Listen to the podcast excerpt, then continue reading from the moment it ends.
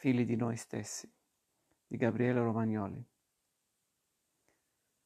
La prima cosa bella di giovedì 25 agosto 2022 è una piccola grande verità letta nell'ultima pagina del libro di Chris Furman, Vite pericolose di bravi ragazzi, un po' Holden, un po' Hackfin. Mi stavo perdendo in questa saga adolescenziale fino a che l'ultima pagina ha consegnato la morale della favola, questa.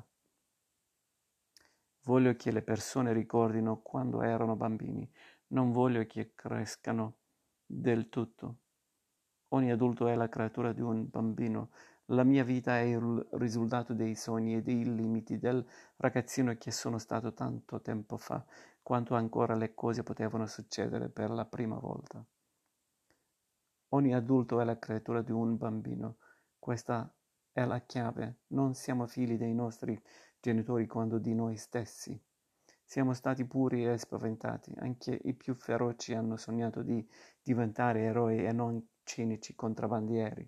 Dovremmo rispetto a quei bambini, cercare di non deluderli, essere all'altezza delle loro aspettative, non tradire mai, creando così una separazione tra quel che eravamo e quel che siamo diventati, due fotografie diverse in cui non si riconosce lo stesso personaggio.